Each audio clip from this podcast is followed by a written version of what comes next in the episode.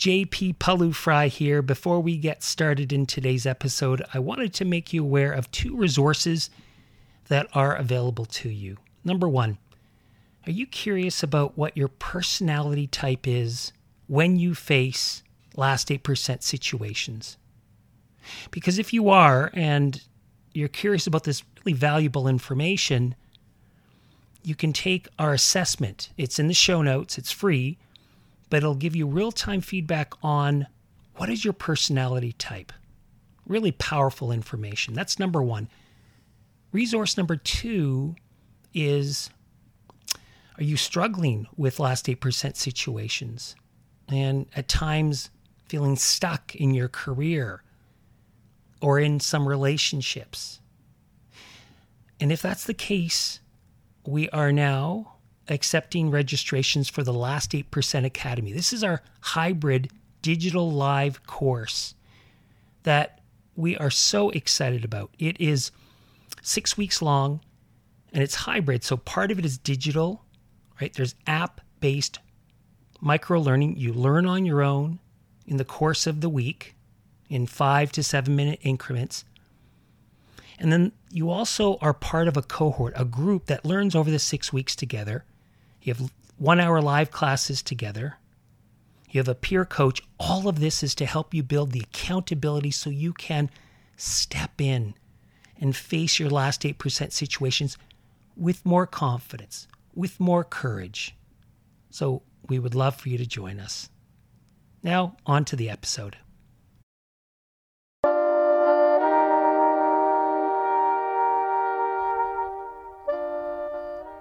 Welcome to the last 8% morning. This is JP Pawliw-Fry. It is so great to be with you this morning.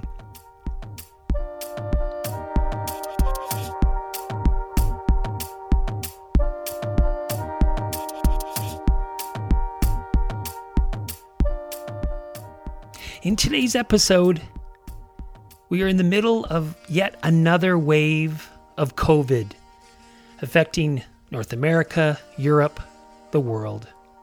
And it is clear that we are in for a challenging spring. And it feels frustrating because haven't we been here before? In today's episode, what do we do when we feel disheartened? What tools can we use and grow to manage the hardship and pain that we are experiencing, whether it's COVID related or not. Let's walk.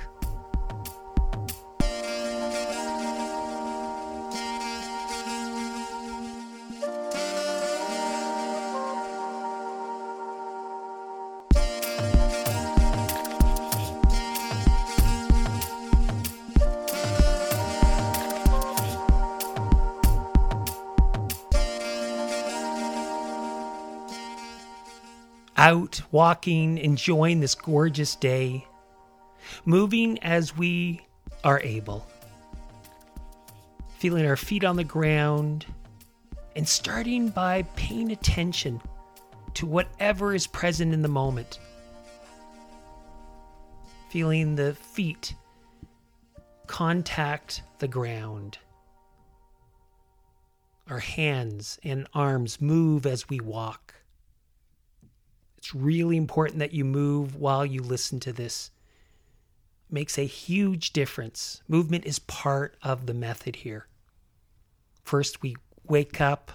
And by the way, a lot of people don't do this first thing in the morning, but we wake up, make our bed, do our five minute book club, and then walk for 15 to 20 minutes, tuning into our belly and our body. Those are all the B's. Then we'll move to an idea of the day, and then to our three by three of gratitude and goals. So just feel your body and see if you can let go of whatever you were thinking. We can get so caught up in that voice in our head. Just see if you can let it be and just be present with wherever you are. So look up, stand tall, look around, feel grateful. In a future episode, I will talk about why we now know neuro, now we know neurologically that is so important is to look up and increase our gaze. So looking around, standing tall, feeling grateful, feeling our feet on the ground, feeling our belly rise and fall. And just be present in this moment. If you feel some unpleasant or not calm feelings in your body, just note it without pushing it away, trying to change it. Remember, mindfulness is paying attention on purpose, non judgmentally. So we just pay attention. We welcome whatever is present. And we form a different relationship. We don't try and push everything that's uncomfortable away. Doesn't mean we're not passive. But in the moment, if we can just change our relationship to those things that we can't change, we grow a capability to be with ever more difficult situations and physical sensations. So we can step into our last 8% situations, those more difficult situations, whether it be a conversation, a decision, a task, and we can push through to the end because we can stay when things get hot. So just feel your body, feel your belly, feel your head and neck.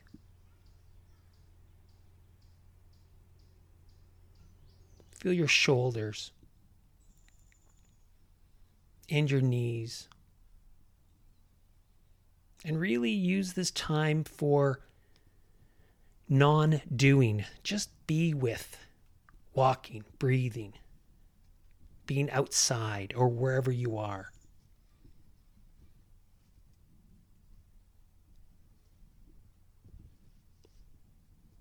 We walk and we practice so we can build capability to be with our more difficult last 8% situations because those are the situations that will help us transform into that better version of ourself. This is the how of leadership. So just tune into your body.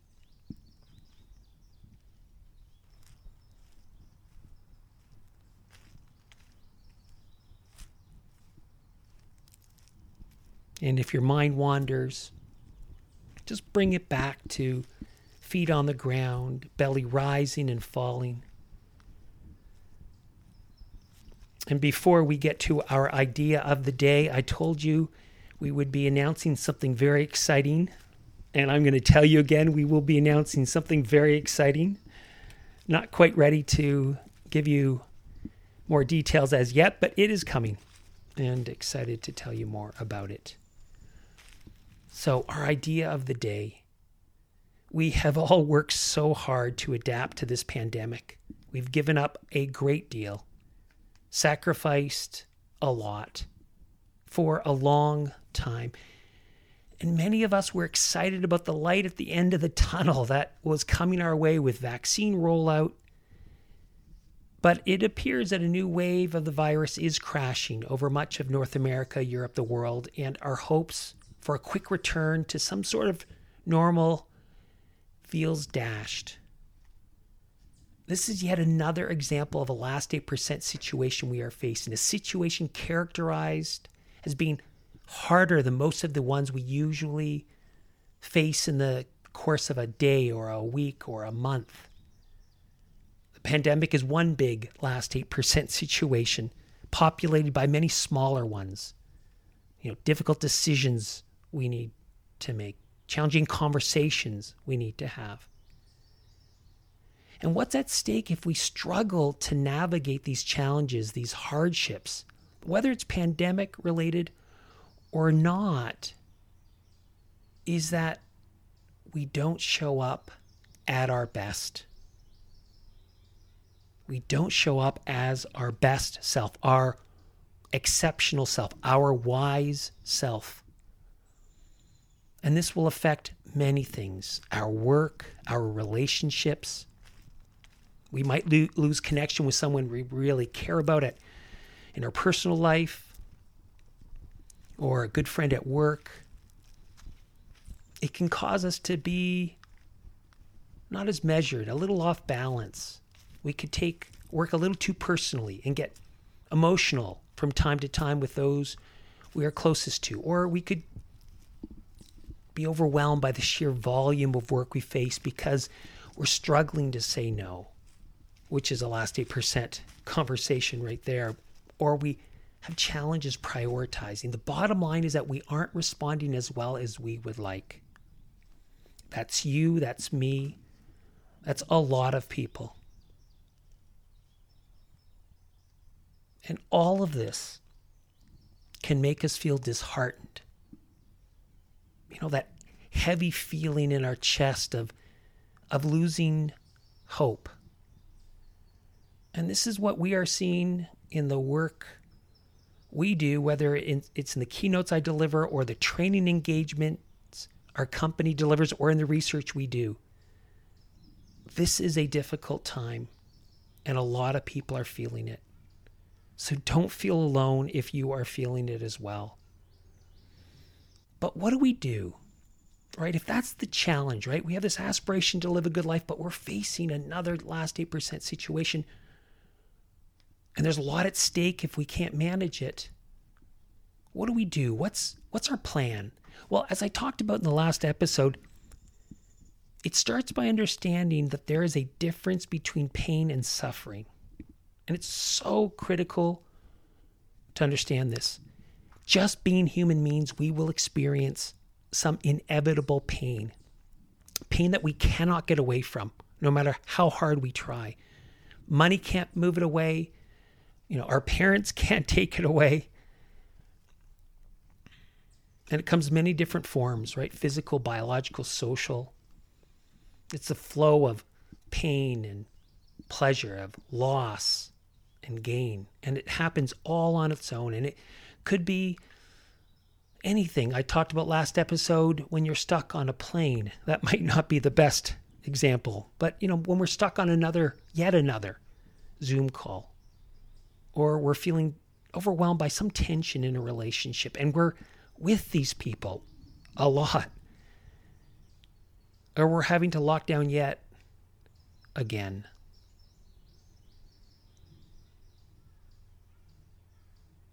But the critical part to understand is that this up and down of physical sensations and mind states is the pain that we all experience just by being human. It's inevitable. But as we talked about last episode, pain and suffering are two different things. Pain is inevitable, but suffering is caused by our reaction to the pain we are experiencing. When we wish away the discomfort, of whatever's happening in the moment when we don't accept what is present in the moment. That's why we push so hard in the first part of the podcast saying, can we just be present with whatever is, whatever physical sensation or mind state we are experiencing? But when we're fighting the moment, it's this aversion, this avoidance that causes us that deeper suffering, that level of angst that is far more uncomfortable than the pain that is just present. And so one of the critical ways that we, you know, need to change our relationship to pain so that it doesn't become suffering is through this mindfulness practice. And that's what this whole podcast is about. I mean, one of the many things it's about. And we talked about that last day. Go back and, you know, dig into that episode because I get into a bit more detail there. But the second part that we can change our relationship to the inevitable pain we will experience is by seeing our life and our challenges and our hardships through a different lens, through a lens of meaning. What does that mean? Well, when we face the inevitable pain in our lives, it's very easy for us to fall into victim mode right? Victim mode. When we think that something's happening to us and we get frustrated and we think life should be different and we look around and think everyone else seems to be doing just fine. Why is it only me who is suffering? And it's not, of course, but that's how sometimes we can feel. If we don't have a way to make sense of the hardship we naturally face, we don't have a way to make to understand it, then not only do we grow more bitter and cynical, but in turn we can project that bitterness onto others. And we can become a source of pain and suffering for others. Right? So, if we're suffering because of our reaction to the inevitable pain. And we just can't get out of it and we become bitter and cynical. Like that's bad enough on its own. But in turn, we can project it onto others and become a source of pain and suffering of others. And I think it's fair to say we've all seen people in our lives, and sometimes it's just us, but we've seen people in our lives who are unhappy with their situation or where things are at in life, and they affect everyone around them. And that's not the impact that we want to have as last eight percenters. And the way to do that, to have a different impact, is by bringing meaning to the challenges that we face so we can change our relationship so it doesn't devolve into suffering. I think the well, there's many examples in life for sure, but a good example is Rabbi Harold Kushner, who sadly lost his son. And he said, Because of the loss, I am a more sensitive person, a more effective pastor, a more sympathetic counselor because of Aaron's life and death than I would ever have been without it. And I would give up all of those gains in a second if I could have my son back, if I could choose, I would forego all of the spiritual growth and depth which has come my way because of our experiences.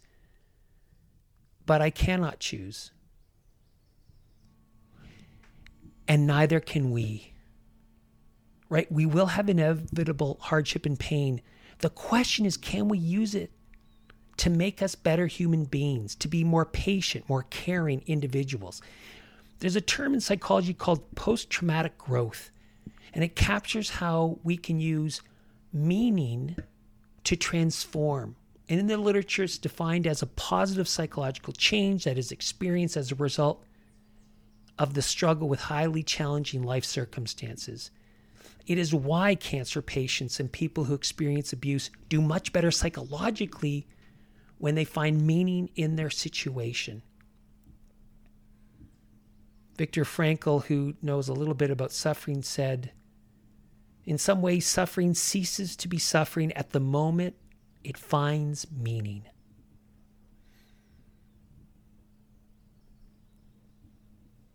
Standing tall, looking around, feeling grateful, feeling your feet on the ground, being present in this moment with whatever is, whatever physical sensation or mind states you are in. Just be present with what is. So, as opposed to asking ourselves, why is this happening to me? As last eight percenters, we ask a different question. We ask, why is this happening for me? How is this helping me transform? What is the meaning in what is happening right now? What is the bigger picture? How is this helping me become a better version of myself? The truth is, life is hard, full of pain. And that's not a pessimistic thing to say, it's just the truth. But one thing I hope you are getting from this podcast and the Last 8% Project, I hope you've joined the Facebook group. If you haven't, go join it. But I hope one thing you're getting is that we are far more powerful than we realize. We have immense power inside of us that is just waiting to be realized. And if we can develop the tools of mindfulness in finding a sense of meaning, and there are ways to do that, we not only become less bitter, less cynical, but we transform into the person the people around us need us to be. How beautiful is that?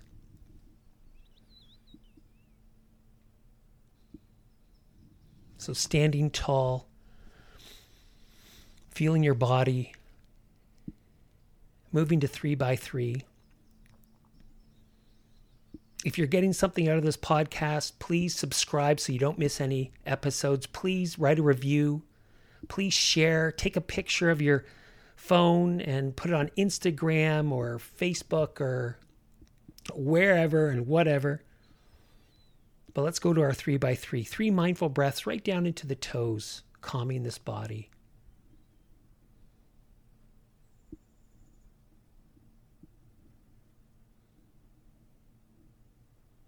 Now move to three gratitudes. What can you feel grateful for without working very hard?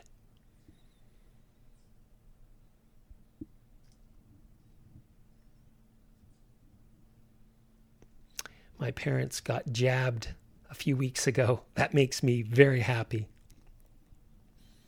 What is it for you? And finally, Think about what you want to get accomplished today. It could be something very concrete. It could be just how you show up for others, knowing that they too are in pain. They too are suffering. This is not an easy time. How can you lead and be that calm person in the boat for them today? But think of three things you want to get done today.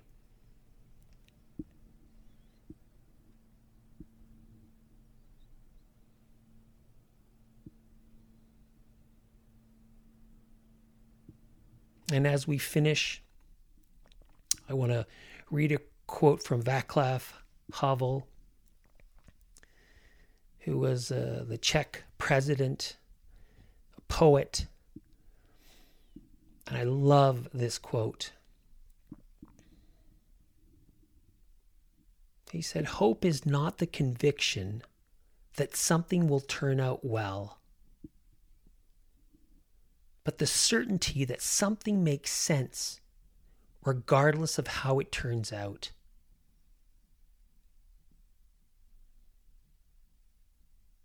Let me read that again. What a powerful quote. Hope is not the conviction that something will turn out well,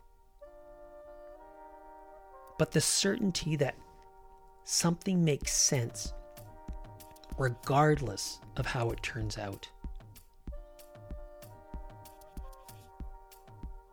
Have a wonderful day.